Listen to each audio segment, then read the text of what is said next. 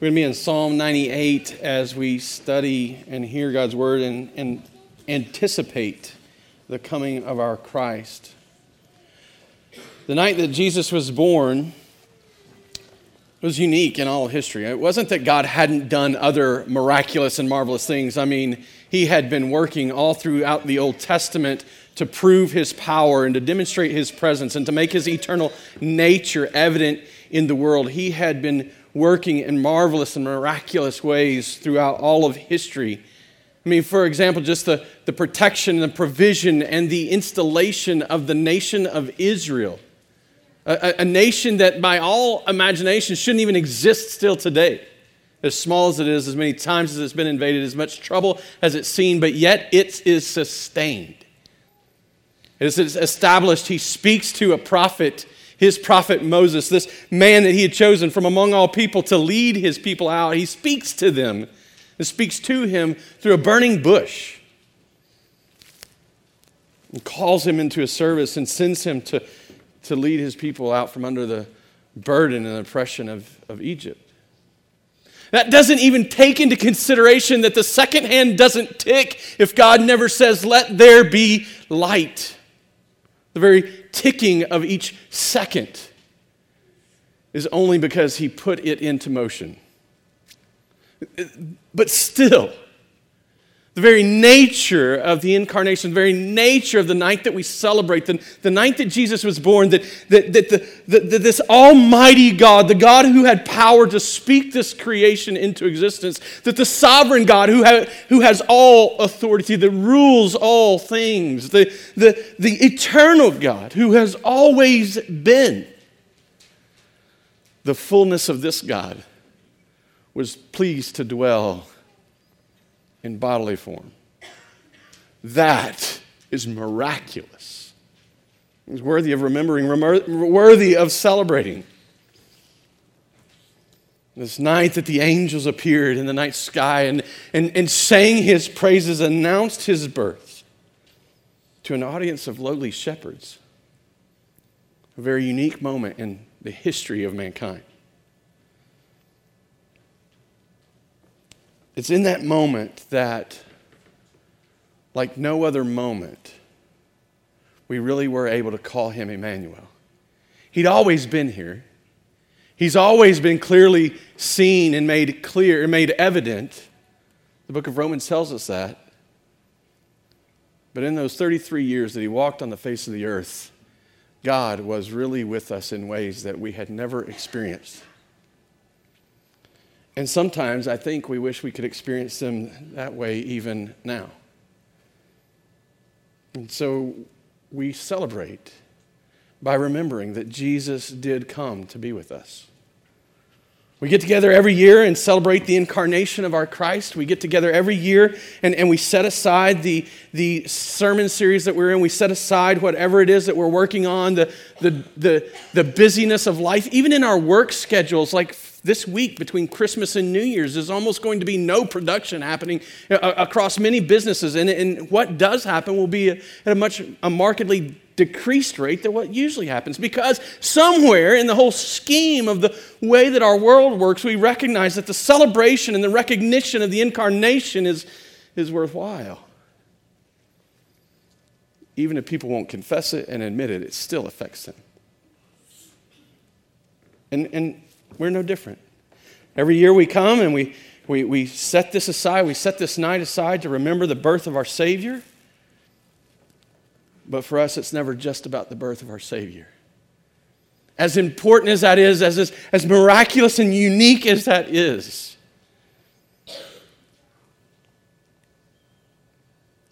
would knowing that our Savior was born matter nearly as much to us if we didn't know that He was coming again? There's a contention I've, I, I, something I've been contending with you and trying to demonstrate to you that, that, yes, we need to celebrate the incarnation and the miraculous events that have taken place because he came, he lived a perfect life, he died a sacrificial death, he rose victoriously. But what if the best of things had already happened and weren't to be experienced ever again? The reason that we can celebrate in remembering this is because we are also anticipating that our King comes. Our King is coming. So we don't just gather to celebrate the incarnation, we gather to celebrate all that the incarnation entails. And that means that there will be a day in which we ourselves will stand with him and see him with our own eyes and touch him with our own hands. And, and like the psalm is going to call us to, we will be filled with joy that is inexpressible, the joy that it cannot be contained. And so I would encourage you to follow along in the scripture as I read verses Psalm, uh, Psalm 98, verses 1 through 9, to get a taste, to get a glimpse of the joy that is ours because our King has come and because our King is coming. Oh, sing to the Lord a new song, for he has done marvelous things. His right hand and his holy arm have worked salvation for him. The Lord has made known his salvation. He has revealed his righteousness in the sight of the nations. He has remembered his steadfast love and faithfulness to the house of Israel. All the ends of the earth have seen the salvation of God. Do you notice that only God is working there? It is God's work to do this. It is God's work to make this known. It is God's work to ensure that it is completed. Make a joyful noise to the Lord, all the earth. Break forth into joyous song and sing praises. Sing praises to the Lord with the lyre, with the lyre and the sound of melody, with trumpets and the sound of a horn. Make a joyful noise before the King of the Lord. This is a call to worship in light of all the majestic and powerful and miraculous things that our God has done. He is worthy to be praised. And not simply with voices, but every faculty that we can, that we can gather the, the, the music of instruments and the shouting of our voices, the, the clapping of hands. Our God is worthy to be praised. Let the sea roar and all that fills it. Let the world and those who dwell in it. Let the rivers clap their hands. Let the hills sing songs for joy before, before the Lord. For he comes to judge the earth. He will judge the world with righteousness and the peoples with equity. The birth of Christ was a unique moment in history, such a unique moment in history that has captivated the attention of people of every generation. And as I mentioned earlier, I mean, it even affects us on a broader scale. People who don't celebrate the birth of Christ are still affected by the celebration of the birth of Christ, and our, our, our, our whole country, uh, even, even across the world in an international way, the, the, the, the, the production, the exercise of just daily rituals slows down as this time of year comes near. And it's gathered us, it, it, it, it's, it's gotten such a hold of us, I should say, that there have been poems and stories and, and songs written to commemorate the birth of our Savior. And in these, in, in these poems and songs, it's, it's, it's celebrating. It's, it's always speaking back and remembering that He has come. These traditions are established. And in, in one of these traditions, the singing of carols, um, we've already sung some tonight. There's this whole genre of music that's been established just simply to enable us to express the celebration of the, the Savior that's come. And we know that. We know in Springfield, if you're from this area, you know about the, the genre of Christmas music. We got a couple radio stations that are kind enough to, in November, sometime in November, they decide, well, let's not play anything but Christmas music. And we know, of all, we know all about it. One of the most popular songs was written by a guy named Isaac Watts in the year 1719. We sing it every year, sing it multiple times. You'll hear it all over the radio. It, it's, it's hugely popular. And it's a celebration celebration of, of, of a, a, call to joy, joyous worship. In fact, that's why he wrote it to inspire the church to worship with joy. That song is called Joy to the World. There are a lot of little pieces of information about this song floating around out there. I couldn't verify them all. That, for example, the, the original tune that it was penned to, to be sung with was uh, Come Thou Fount of Every Blessing. That's, that was the story that was told. I don't know if it's true or not, but I mean, it does fit. You know the song, Come Thou Fount of Every Blessing. You know the song? Joy to the world, the Lord has come. You see, it, it, it really does fit. Back in 1719, when Isaac Watts wrote the song, he didn't write the song to be sung the way we sing it today. He, sang, he, he wrote it to be sung in that way, in a very methodical and, and uh, contemplative way. It was a little over 100 years later that a guy named Lowell Mason had heard a song from Handel, you know, of, of Handel's Messiah. I don't know that it was out of Handel's Messiah, but but he heard a song that was written by Handel that, that he appreciated, and it inspired him to take the words of Joy to the World and apply them to this more joyous, more boisterous melody that we sing it today. Joy to the world. You know, it's, it's a much different feel, much different tune. And I know already you're thinking, there's a reason he doesn't lead worship. and you're right, there is. But in the midst, mix of all these little facts and all these little things that I came to see, I think one thing that was demonstrated that we could all agree on was this is probably one of the most popular songs that we've sung around Christmas. One article I read claimed that it was the as of the late 20th century, that's like the 1990s for you for those of you that may not be familiar with the 20th century. Uh, it was the most published Christmas hymn in North America. It's been sung by stars, uh, you know, very popular, prominent people included on their Christmas albums like Bing Crosby, Aretha Franklin, Mariah Carey, and groups like Pentatonix. In fact, you can go listen to Pentatonix. It's an amazing version of it. They sound really good as, they, as they uh, harmonize and, and sing that song. The song's made appearances in, in movies like Disney's Christmas Carol Scrooge is walking down the road, and there's carolers out on the street singing Joy to the World, and they see him coming and they shut up because he's Scrooge. But Scrooge has learned his lesson and he joins in. And then there's the infamous scene. Many of you may know the movie that uh, National Lampoon's Christmas Vacation, as Clark Griswold is looking to light his lights. You know, the, the, the, the monstrous set of Christmas lights that he puts on his house. And he has the whole family gathered. He asks for a drum roll. I think it's Rusty. Give me a drum roll, please. Something along that lines. Joy to the world. And he goes to plug it in, and nothing happens. What you may not realize, and what we often don't understand and even think about, because we've so thoroughly drawn this song into our Christmas tradition, is it's not written and it's not focused on Christmas at all.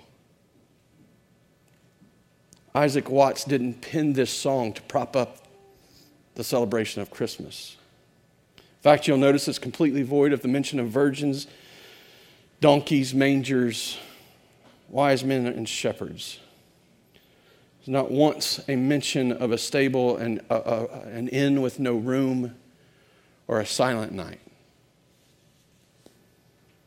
See, Isaac Watts was thinking about the coming of his king. And in the same way that he wrote that psalm, thinking about the coming of the king, this psalm that we've just read, in fact, Joy to the World is a paraphrase. It's a, it's a song drawn right from these verses. But in the same way that it wasn't written to, to look at Christmas or celebrate Christmas or be tied to some Christmas tradition or Christmas celebration, this psalm, which has often been read at Christmas, is not intended to just point us to Christmas. Rather, this psalm uh, both remembers the powerful works of our God and looks forward to what he will do. If I were to summarize this in a point in which that's what I intend to do because I'm here to preach, right? and build a point that you can take home and contemplate and consider, I would say it like this Our present joy is established in the work our God has completed, and it endures because of the promise of what our King will yet accomplish. Our common thread that, that, that I've tied all the way through this Advent sermon series to, for you is that, that for many of us today, we live in a world that is racked with pain and facing injustice and struggling just to get by into another day. And for many of us, I have, I have contended with you that for, for many of us, we are not experiencing the joy that God intends for us to enjoy because we are so busy looking back without ever looking forward. I don't want to diminish the call to look back. I don't want to take away from us the, the, the need and how important it is for us to look back, but I want to add to that the importance of looking forward to remembering that what has been done is not the end, but what is coming is yet to be celebrated and rejoiced in. In this psalm, we see that woven together, maybe more beautifully, more expressively than I could ever imagine doing myself. We see it in three tenses, three stanzas, but, but, but really three, three focuses or views on time. He opens, the psalmist opens with the, a, a look back. Oh, sing to the Lord a new song. For he has done, it's a past tense, he has done marvelous things. His right hand and his holy arm have worked salvation for him. The Lord has made known. These are all past tense, five things, marvelous things he's done. His right hand and holy arm have worked salvation. He has made known his salvation. He has revealed his righteousness. He has remembered his steadfast love. These things have already happened. For the psalmist, there's things that he has in his mind. There's pictures and, and experiences and stories that have been told throughout the generations that he has in mind as he thinks about this. But what we know about prophecy in the, in the Bible is oftentimes the, the, the, the thoughts and the memories and the, and the ways that it's, it, it's expressed is that the future things are also expressed with a past tense reality because when God's involved, they are as certain to happen as if they'd already happened. But I have no doubt that as the psalmist writes these words under the inspiration of the Holy Spirit, he remembers. He knows the mighty work of his God. And that gives way then in verses 4 through really down through uh, verse 8, this present tense expression of joy, what God has done is reason to rejoice, to express our joy, to worship, to sing praises, play music in celebration of it, to, to even, even the, the creation is personified. That the sea roars and, and the world and all those who dwell in it, the rivers clap their hands. There's this beautiful expression that all things that were created can't help but give glory and give praise and give honor when they consider the works of God. And then he ends, the, the, the bookend to the beginning, he ends with this explanation, exclamation, not of what God has done, but what God will do before the Lord. All this worship is offered before the Lord, for he comes. It's a look to what's going to happen. It's a look to what hasn't happened yet. He will judge the world. There's this, there's this picture of, of, of, of what has happened in order to facilitate us understanding what is to be. I mean, just consider it for a moment. I mean, who looks at the judgment of God and says, Yes, let's rejoice? We don't typically tie those two ideas together. But our King is coming and he is coming to set all things right. And it will be by his good standard and his fair standard and his, his, his expression of what all things should be. That is a reason to rejoice. This psalm, it fits so well at Christmas and Advent. Yes, it does, because it is why singing joy to it, it, it, it's, it's looking back and looking forward. It's why singing joy to the world fits so well at Christmas, because it's tied to these words that look back and look forward. And the truth is, is that this was what all of Christian history, this is what all of the history of God's people has looked like. It didn't just start because we started celebrating Christmas. Maybe most notably, you see this in the Exodus story. The Israelites, the, the Israelites looking back on what God had done, and looking forward to what he would do as he led them into the promised land. But it begins even before that. Imagine the stories that Adam and Eve told their children as they lived post garden. They're the ones that we know what happened in creation because they told those stories. We understand what was. We understand the power of what God was able to do. We understand what the world looked like in some form when it still had that new car smell. We have some glimpse of that because the story was told and passed down. Imagine the stories of what Adam and Eve told their children and passed on down so that Moses could write it. Imagine the stories that, that, that they told as they remembered the power of God, the presence of God walking with him in the garden. And imagine the stories they told as they even expressed the gospel from the moment that they had been cursed as a result of their sin. In Genesis 3:15, God speaking says, "I will put enmity between you and the woman and between your offspring and her offspring. He shall bruise your head and you shall bruise his heel." You see, there is a reality that from the moment of, of, of, of rebellion, the moment that man stepped into sin, that God had a plan. And mankind has always now been able to look back on his power and look back on his provision, look back on his protection, and then look forward to the fulfillment of the promises that he made, even starting there in Genesis chapter 3, even starting there in the, in the lowest moment of human history at that point. And it goes on. The story is told by parents to their children after they had spent 40 years wandering around in, in the wilderness. Israel had been led out by God, led out of Egypt and out of slavery and bondage, They'd been led out by God in powerful and miraculous ways. They come to the edge of the Red Sea and they're, they're fraught with fear. They think they're going to be destroyed by Egypt. And, and God says, No, Moses, here, here's the way. You step out there. And the sea parted and they crossed on dry ground.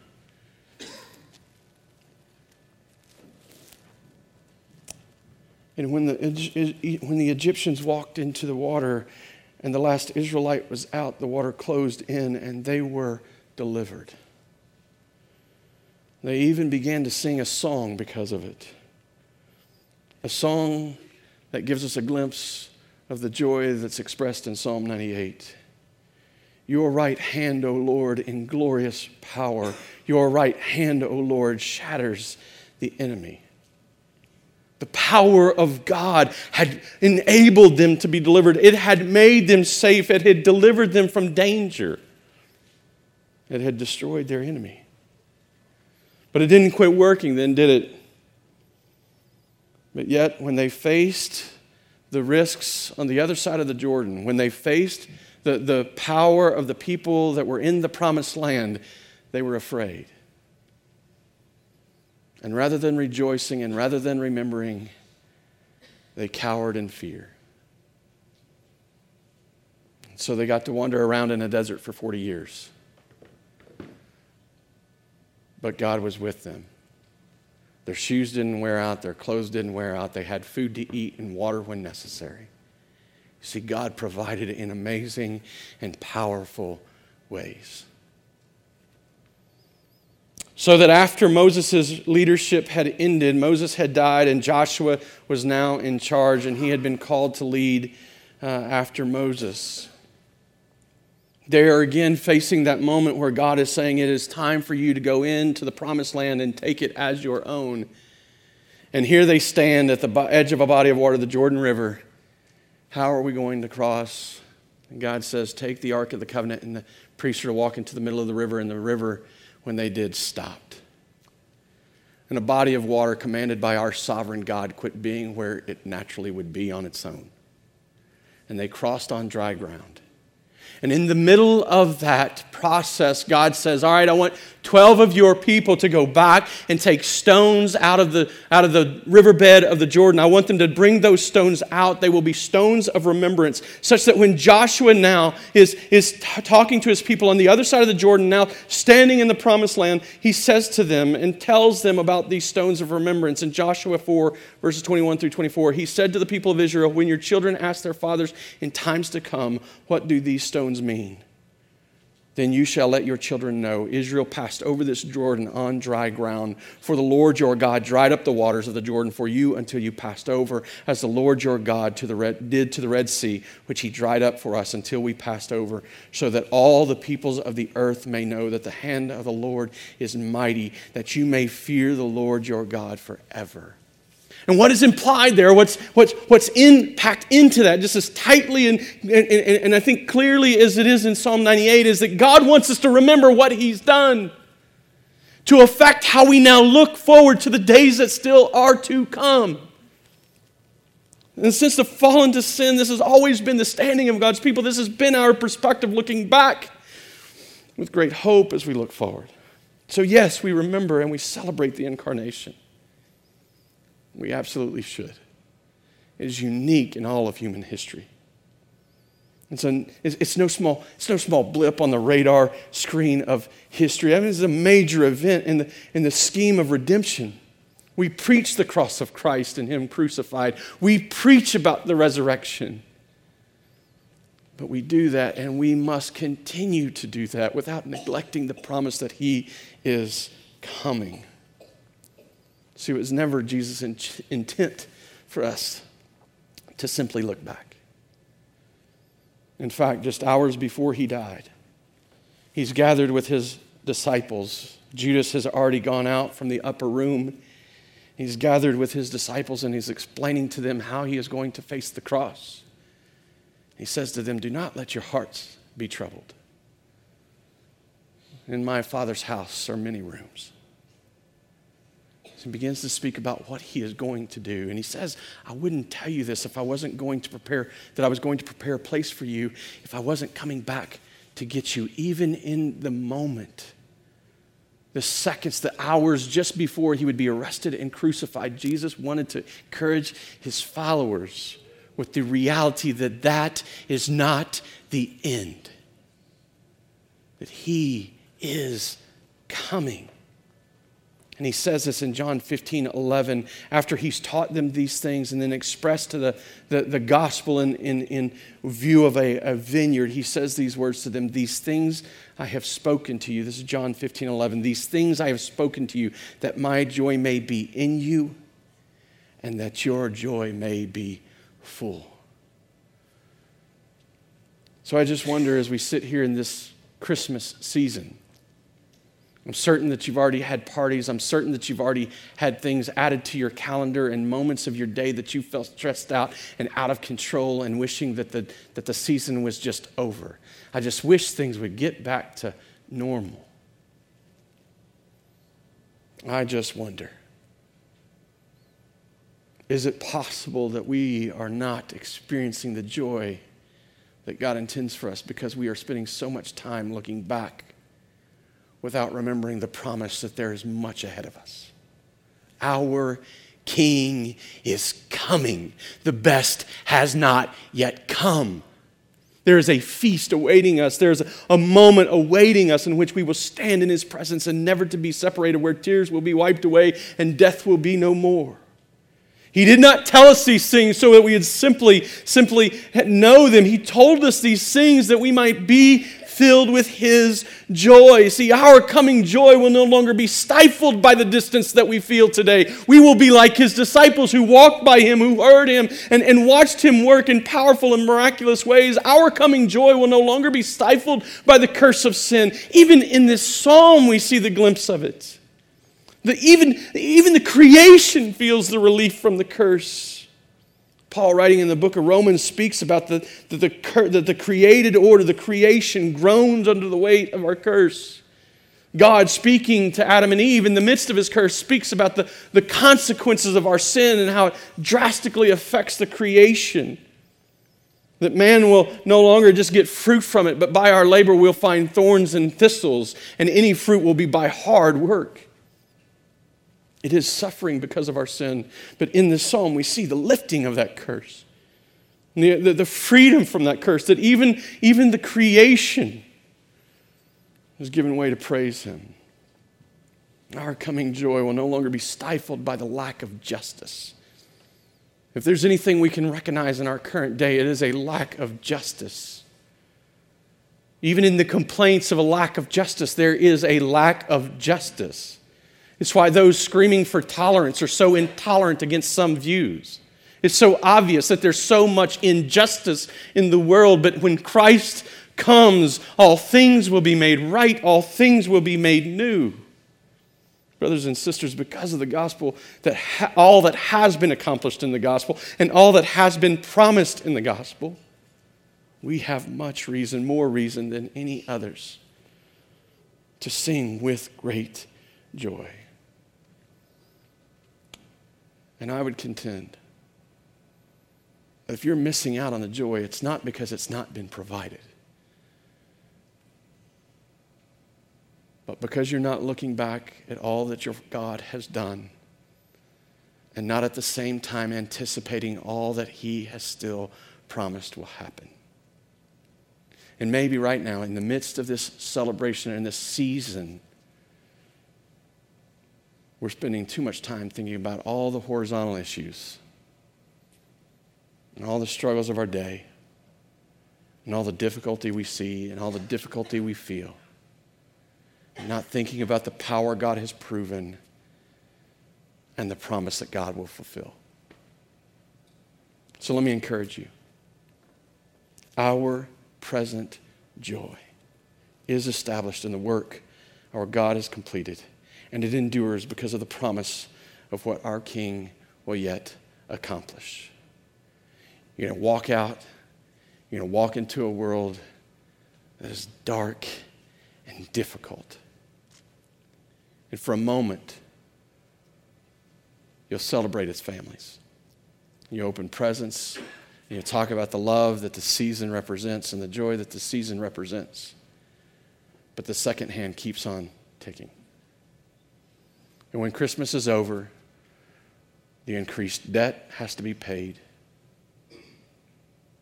the toys have to be taken care of, and many of them just lose their luster. Our King is coming. Something substantial to celebrate. So let's rejoice. And we'll start by praying. Father, we are grateful. Grateful that we can look into history and see your provision, see your power, see your protection to see the closeness in which you have come, the, the nearness that we truly can know that you are with us. And I'm grateful that you just didn't tell us a bunch of stories that wouldn't provide us any lasting benefit.